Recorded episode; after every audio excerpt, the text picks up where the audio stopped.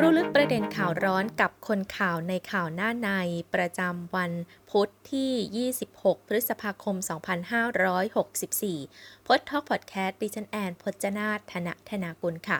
วันนี้เราก็ยังคงอยู่กันที่สถานการณ์ของโควิด -19 นะคะ ก็มีทั้งประเด็นที่วัคซีนหายค่ะ ก็คือวัคซีนของ a s t r a z เซ e c a ก็มีข่าวแววๆมาว่า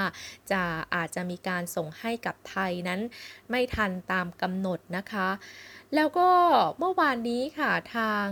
บริษัท a s t r a z เซ e c a นะคะฝ่ายประชาสัมพันธ์เองก็ยังคงยืนยันว่าจะส่งให้กับรัฐบาลไทย ส่งให้กับประเทศไทยได้ทันในช่วงเดือนมิถุนายนตามที่มีการกำหนดเอาไว้อย่างแน่นอน ขณะที่ฝากฝั่งของกระทรวงสาธารณาสุขอย่างนายสาธิปิตุเตชะนะคะรัฐมนตรีช่วยก็บอกว่าขั้นตอนของการซื้อวัคซีนปกติเวลาเราซื้อไม่ว่ากับบริษัทใดก็ตาม ยี่ห้อใดก็ตามการเจรจาพูดคุยเราจะไม่ได้ลงลึกไปว่าจะส่งให้ในภายในวันไหนนะคะ แต่จะเป็นการบอกว่าจะส่งภายในเดือนอะไร ซึ่งก็ยืนยันว่าจะส่งให้ทันภายในเดือนมิถุนายนแน่นอน แต่ถ้าหากว่าการจัดส่งล่าช้าออกไปก็จะกระทบกับคิวของประชาชนแน่นอนนะคะ เพราะว่าอย่างนายกรัฐมนตรีเองก็ประกาศคิกออฟนะคะวันที่ 7 มิถุนายน ไม่รู้ว่าวัคซีนนั้นจะมาภายในเดือนมิถุนายนจะมาวันไหน ถ้าหากว่ามาในช่วงต้นเดือนอย่างวันที่ 1 วันที่ 2 ก็อาจจะพอมีเวลาให้ทางออยตรวจสอบประสิทธิภาพของวัคซีนนะคะ แต่ถ้าหากว่ามาเกินสักวันที่ 4 วันที่ 5 แน่นอนว่าอาจจะไม่ทันวันที่ 7 ค่ะมาดูกันที่ตัวเลขของผู้ติดเชื้อวันนี้กันบ้างค่ะ ผู้ติดเชื้อรายใหม่ 2,455 คนนะคะ เป็นผู้ติดเชื้อรายใหม่ 1,976 คนมาจากเรือนจำ 479 คน ตัวเลขผู้ติดเชื้อดูลดน้อยลง แต่ว่าตัวเลขผู้เสียชีวิตน่าตกใจค่ะ เพราะว่าอยู่ที่ 41 รายนะคะ ถือว่าเป็น new high ของการเสียชีวิตประจำวันนี้เลยค่ะ มาดูกันที่ข่าวหน้าในประจำวันนี้ค่ะ ในหนังสือพิมพ์ไทยโพสต์นะคะ เปลวสีเงินค่ะเขาว่าวัคซีนหาย คือมีหลายกระแสนะคะ แล้วก็มีหลายคนออกมาตามหาวัคซีนแอสตราเซเนกาที่หายไป โดยเฉพาะในพรรคฝ่ายค้านหรือว่าในฝ่ายตรงข้ามนะคะ ซึ่งเปลวสีเงินก็ตั้งข้อสังเกตว่า ในพักเพื่อไทยหรือแม้กระทั่งในก้าวไกลค่ะที่ผ่านมานั้น บอกว่าเรานั้นเอาวัคซีนเหลือจากประเทศอื่นที่เขาไม่ใช้ แต่ว่ากลับกลายมาถึงเวลานี้กลับตามหาวัคซีนของ a s t r a z เซ e c a 1ล้าน7แสนโดสนะคะ แล้วก็มีการตั้งข้อสังเกตถึงพิธาลิ้มเจริญรัตค่ะ ที่ไม่ได้มีการศึกษาข้อมูลก่อนเกี่ยวกับเรื่องการระบาดของสายพันธุ์แอฟริกาใต้ในประเทศไทย ที่ออกมาอ้างว่า a s t r a z เซ e c a มีรายงานว่ามีประสิทธิภาพต่ำค่ะ ถ้าหากว่าเจอกับไวรัสสายพันธุ์แอฟริกาใต้ ซึ่งเปลวสีเงินก็มีการชี้แจงเขียนนะคะว่า ไม่ว่าจะเป็นวัคซีนยี่ห้ออะไรก็ตามก็มีประสิทธิภาพต่ำกับเชื้อไวรัสสายพันธุ์แอฟริกาใต้นะคะมาดูกันที่รายละเอียดแผนการส่งมอบวัคซีนโควิด -19 ในประเทศไทย พศ 2564 เดือนชนิดวัคซีนจำนวนวัคซีนที่จัดหาโดส เดือนกุมภาพันธ์ซิโนแวค200,000 โดสแอสตราเซเนกา117,000 โดส มีนาคมซิโนแวค800,000 โดส เมษายนซิโนแวค1,500,000 โดส พฤษภาคมซิโนแวค3ล้าน5แสนโดส มิถุนายนแอสตราเซเนกา6ล้าน3แสนโดส กรกฎาคมแอสตราเซเนกา10 ล้านโดส สิงหาคม กันยายน ตุลาคม พฤศจิกายนแอสตราเซเนกาเดือนละ 10 ล้านโดส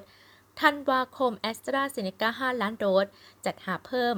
37 ล้านโดส ประมาณการจอห์นสันแอนด์จอห์นสัน 10 ล้านโดส ไฟเซอร์ 20 ล้านโดส ซิโนแวค 7 ล้านโดส ช่วงเวลาที่ข้องใจกันอยู่คือพฤษภาคมที่เคยมีการให้ข่าวว่าแอสตราเซเนกาจะมา1ล้าน7แสนโดส แล้วตอนนี้หายไปไหน ที่จึงเป็นการตั้งคำถามแบบไม่ค่อยใช้สมองคิดกันเท่าไหร่ ถ้าตั้งคำถามว่าวัคซีนหายไปไหนพันโดสก็ยังพอฟังขึ้น แต่1ล้าน7แสนโดสถ้าหายไปคงหายล็อตใหญ่ที่สุดในโลก และโลกคงจะให้ความสนใจอย่างมาก คล้ายๆข่าวฮ่องกง อาจต้องทิ้งวัคซีนโควิด ของไฟเซอร์ไบออนเทคหลายล้านโดสที่ไม่ได้ใช้ เพราะใกล้จะหมดอายุภายใน 3 เดือน เพียงเพราะไม่มีคนแสดงความประสงค์จะฉีดวัคซีน ทีนี้มาดูคำอธิบายจากสาธิตปิตุเตชะรัฐมนตรีช่วยว่าการกระทรวงสาธารณสุข ง่าย ๆ ไม่มีอะไรซับซ้อน จำนวน1ล้าน7แสนโดสยังไม่มีการส่งมอบในเดือนพฤษภาคมนี้ เพราะกำหนดการเดิมจะส่งมอบในเดือนมิถุนายน 6 ล้านโดส แต่เราไปขอเขาให้ส่งล่วงหน้า1ล้าน7แสนโดสเพิ่มเติมจากล็อตก่อนหน้า ที่ส่งมาจากเกาหลีใต้ 1 1 7 0 0 0 โดส เดิมทีเขาจะส่งให้เมื่อสัปดาห์ที่แล้ว แต่อาจมีปัญหาเรื่องค่าเบี่ยงเบน ตามเอกสารนิดหน่อยทำให้อาจต้องไปส่งมอบในเดือนมิถุนายนทีเดียว มองในมุมบวกคือบริษัทเขาทำตามมาตรฐานของบริษัทผู้ผลิตวัคซีน ตอนนี้ยังมั่นใจว่าการส่งมอบจะเป็นไปตามข้อกำหนดเดิมที่ทำไว้ แต่ส่วนที่มีปัญหาไม่สามารถส่งมอบได้1ล้าน7แสนโดสเป็นส่วนของ Earlier Delivery ซึ่งเขาอาจจะยังไม่ให้ความสำคัญมากนัก เข้าใจนะครับไม่ต้องตามหาวัคซีนอีก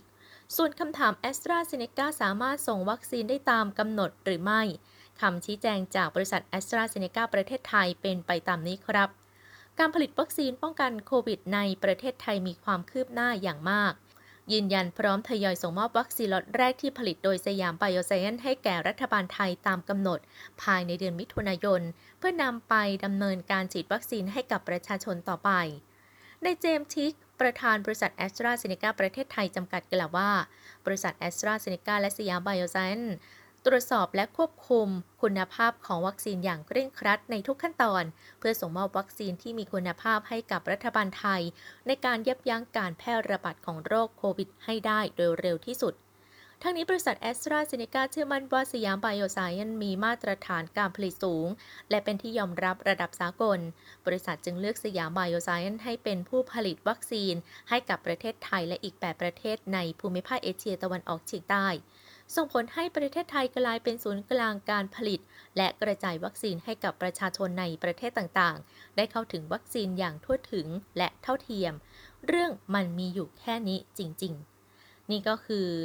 อเรื่องของวัคซีนหายไปจากเปลวสีเงินนะคะในหนังสือพิมพ์ ไทยโพสต์ค่ะ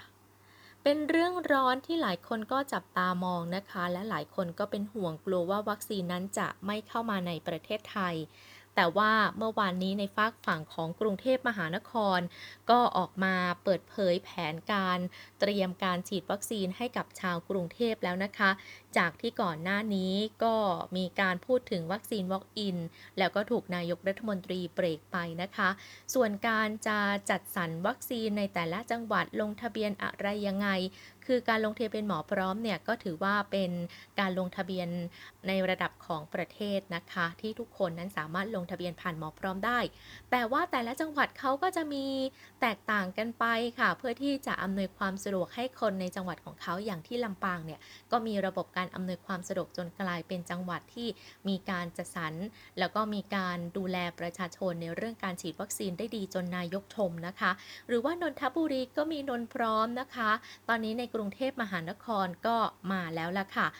ท่านอัศวินนะคะ ท่านผู้ว่าอัศวินก็ไปหารือกับทางอาเอกชน รวมไปถึงโอเปอเรเตอร์โทรศัพท์ต่างๆนะคะ เพื่อที่จะอำนวยความสะดวกให้กับชาวกรุงเทพได้มากที่สุดว่าจะ สามารถจัดสรรวัคซีน แล้วก็ลงทะเบียนการฉีดวัคซีนได้อย่างเร็วที่สุดนะคะ โดยจะเริ่มในวันที่ 27 พฤษภาคมนี้ค่ะ มีช่องทางอะไรบ้างค่ะ ก็คือช่องทางแรกเข้าไปที่ w w w t h a i r o a m j a i com นะคะ แล้วก็อย่างที่ 2 คือไปในแอปเป่าตังค่ะ ในช่วงที่ผ่านมาเราก็ใช้แอปเป่าตังทำธุรกรรม ที่ได้เงินช่วยเหลือเยียวยาจากรัฐบาลมา